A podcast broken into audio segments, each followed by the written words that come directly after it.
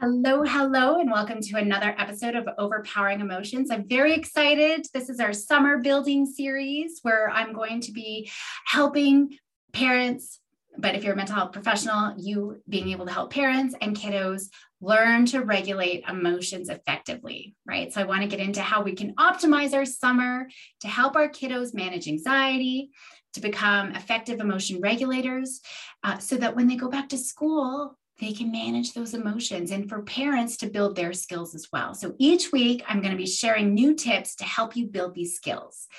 I do a lot of trainings, and one of the introductory classes I do is review all of the mistakes that mental health therapists make. And one of those mistakes is only working with the kiddos without seeing the parents. And so that's what I want to focus on today and why that's a problem.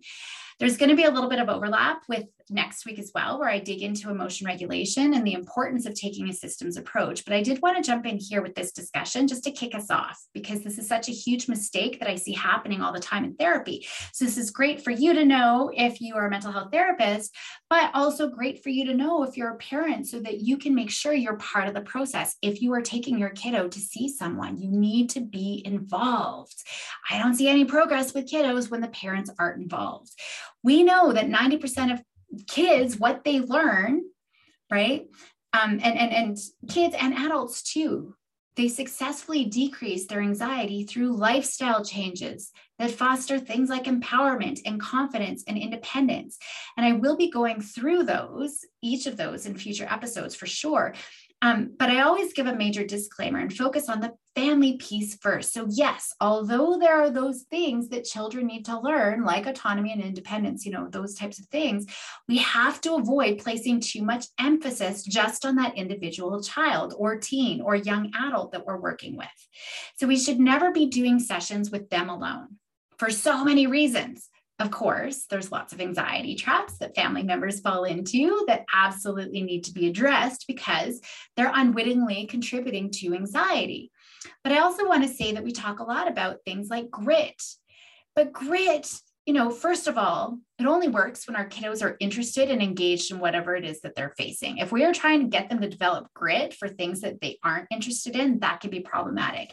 Anything anxiety provoking is not one of those things, right? And if we tell them to just get gritty, we're likely causing more shame, we're causing more self doubt. And unfortunately, while grit certainly helps the rugged individual, those gritty kids don't experience much failure, right?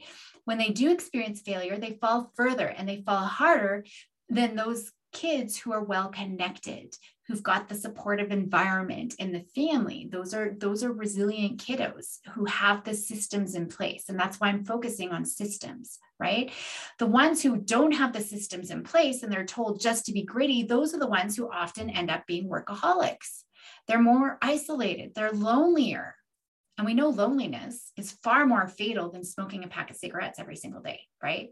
And they have a hard time managing that stress and anxiety. And they have that belief that I always got to be gritty.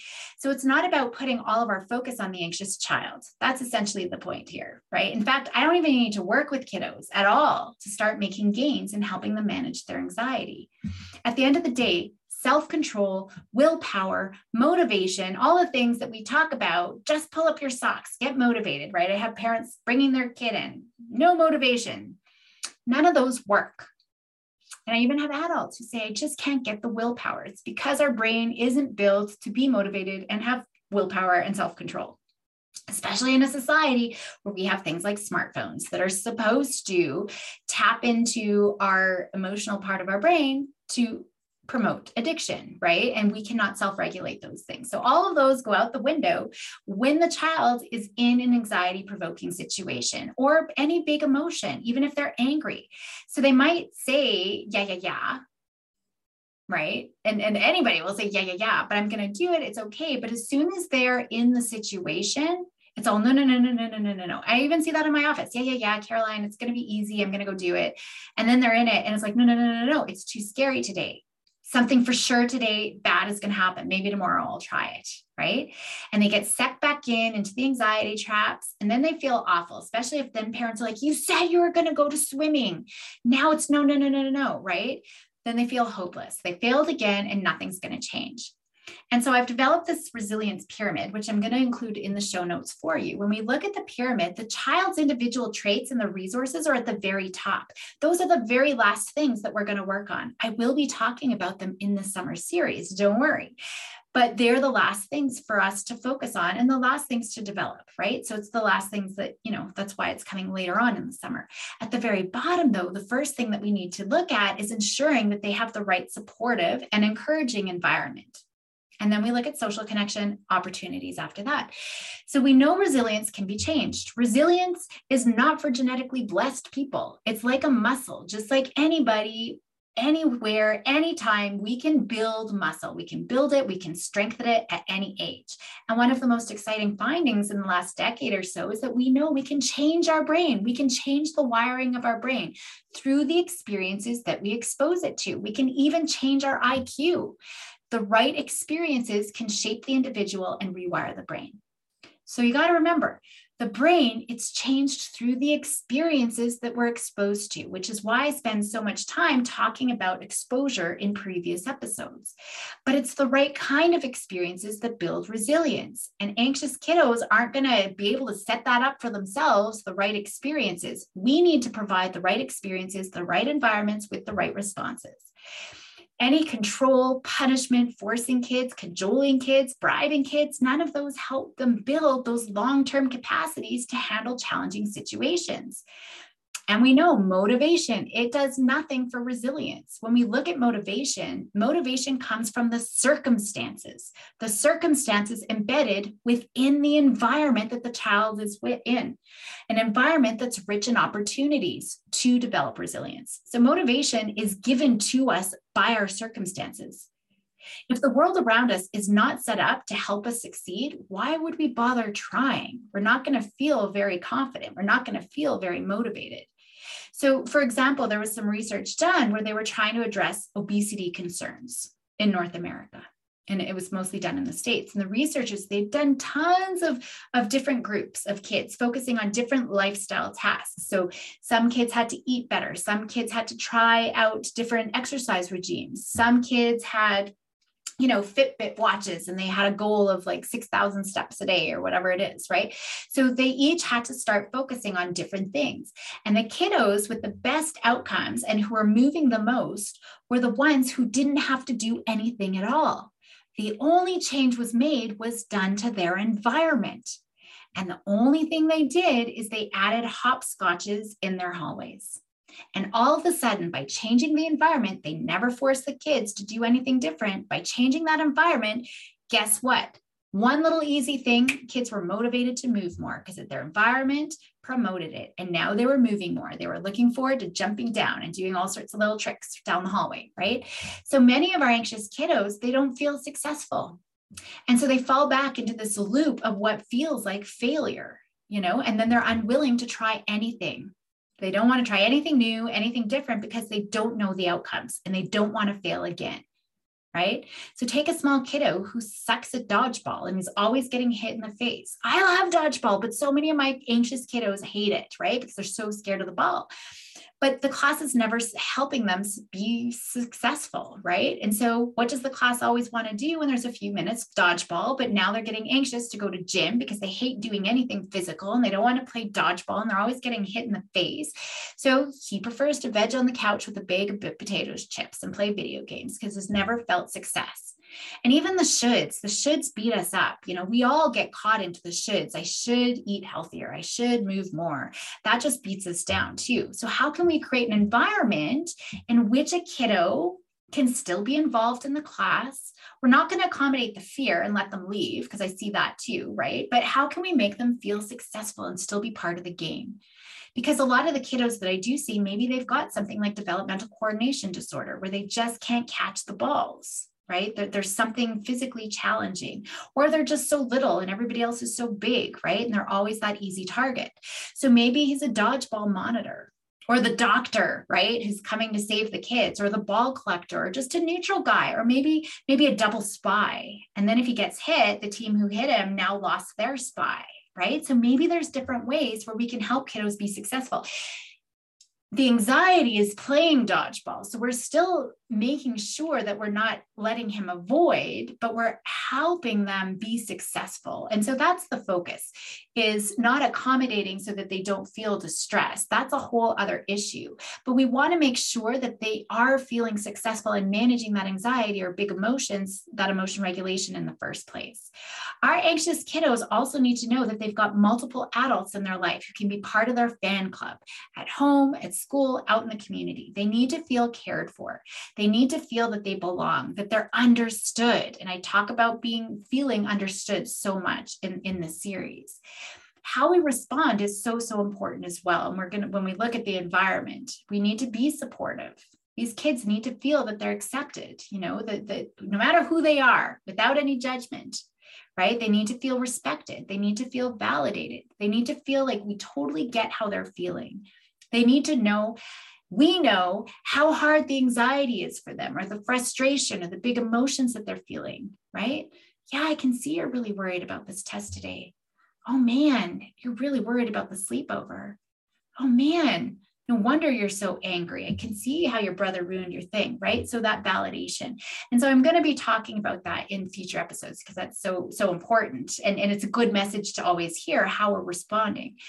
So, you know, just a quick recap a supportive environment in which kiddos can feel that they can succeed and that they can handle situations. It's really important that we're making sure. We're making sure that we are also supportive and understanding and validating those responses when anxiety shows up. So we're not saying things like, it's easy. Look, your little brother can do it.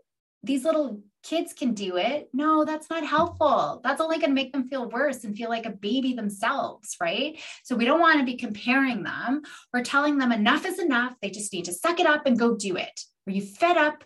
You're fed up with them. Just go and do it, right? You don't have the time for this. Just go and do it.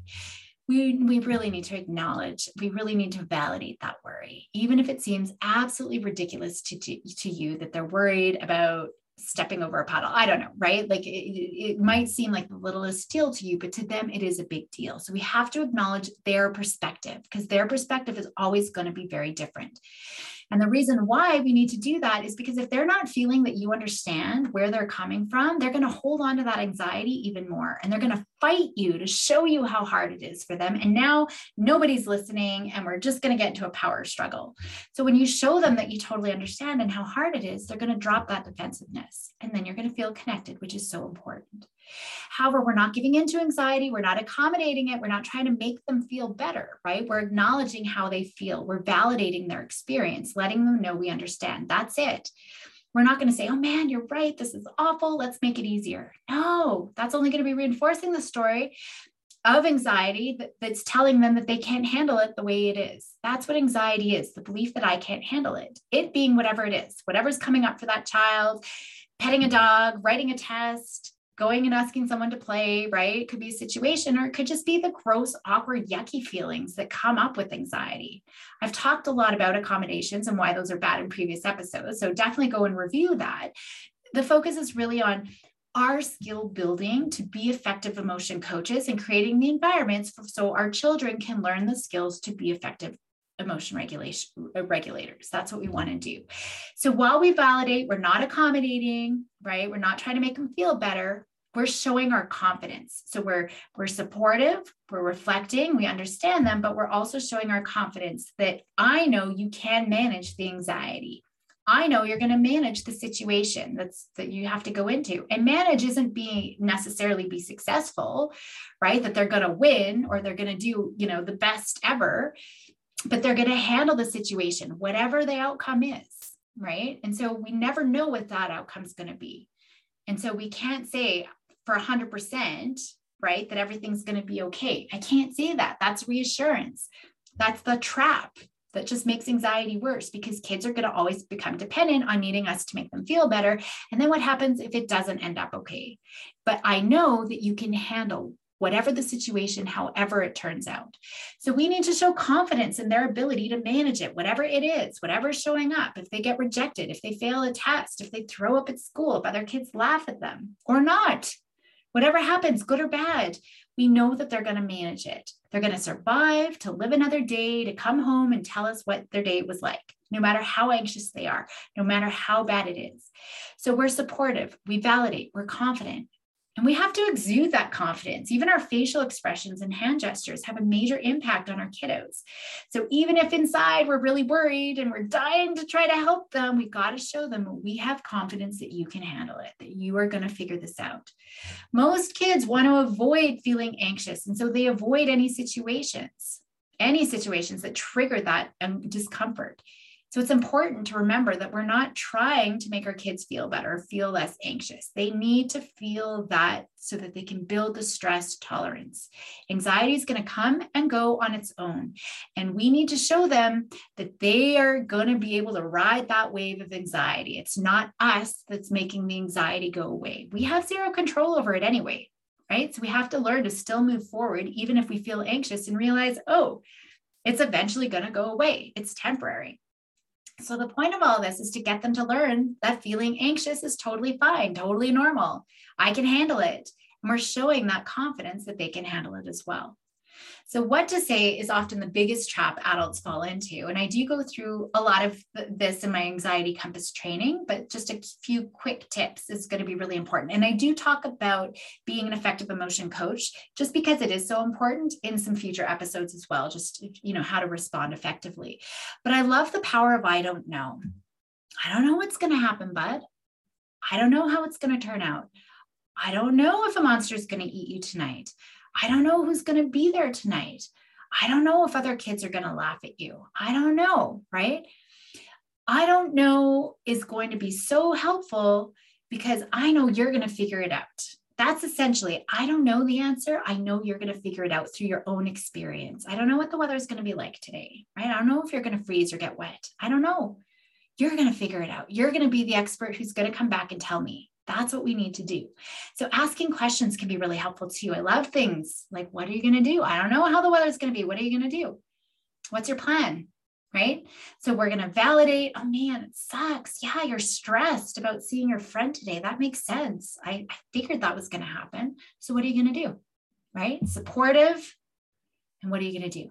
So I'll leave it there for today. There's so many more pieces, but we're going to continue about how else we can set up the environment, how else we need to be able to be effective co-regulations, uh, co-regulators. But for today, it's all about how to respond. Think about all the adults in the anxious child's life, how they're responding and what needs to change.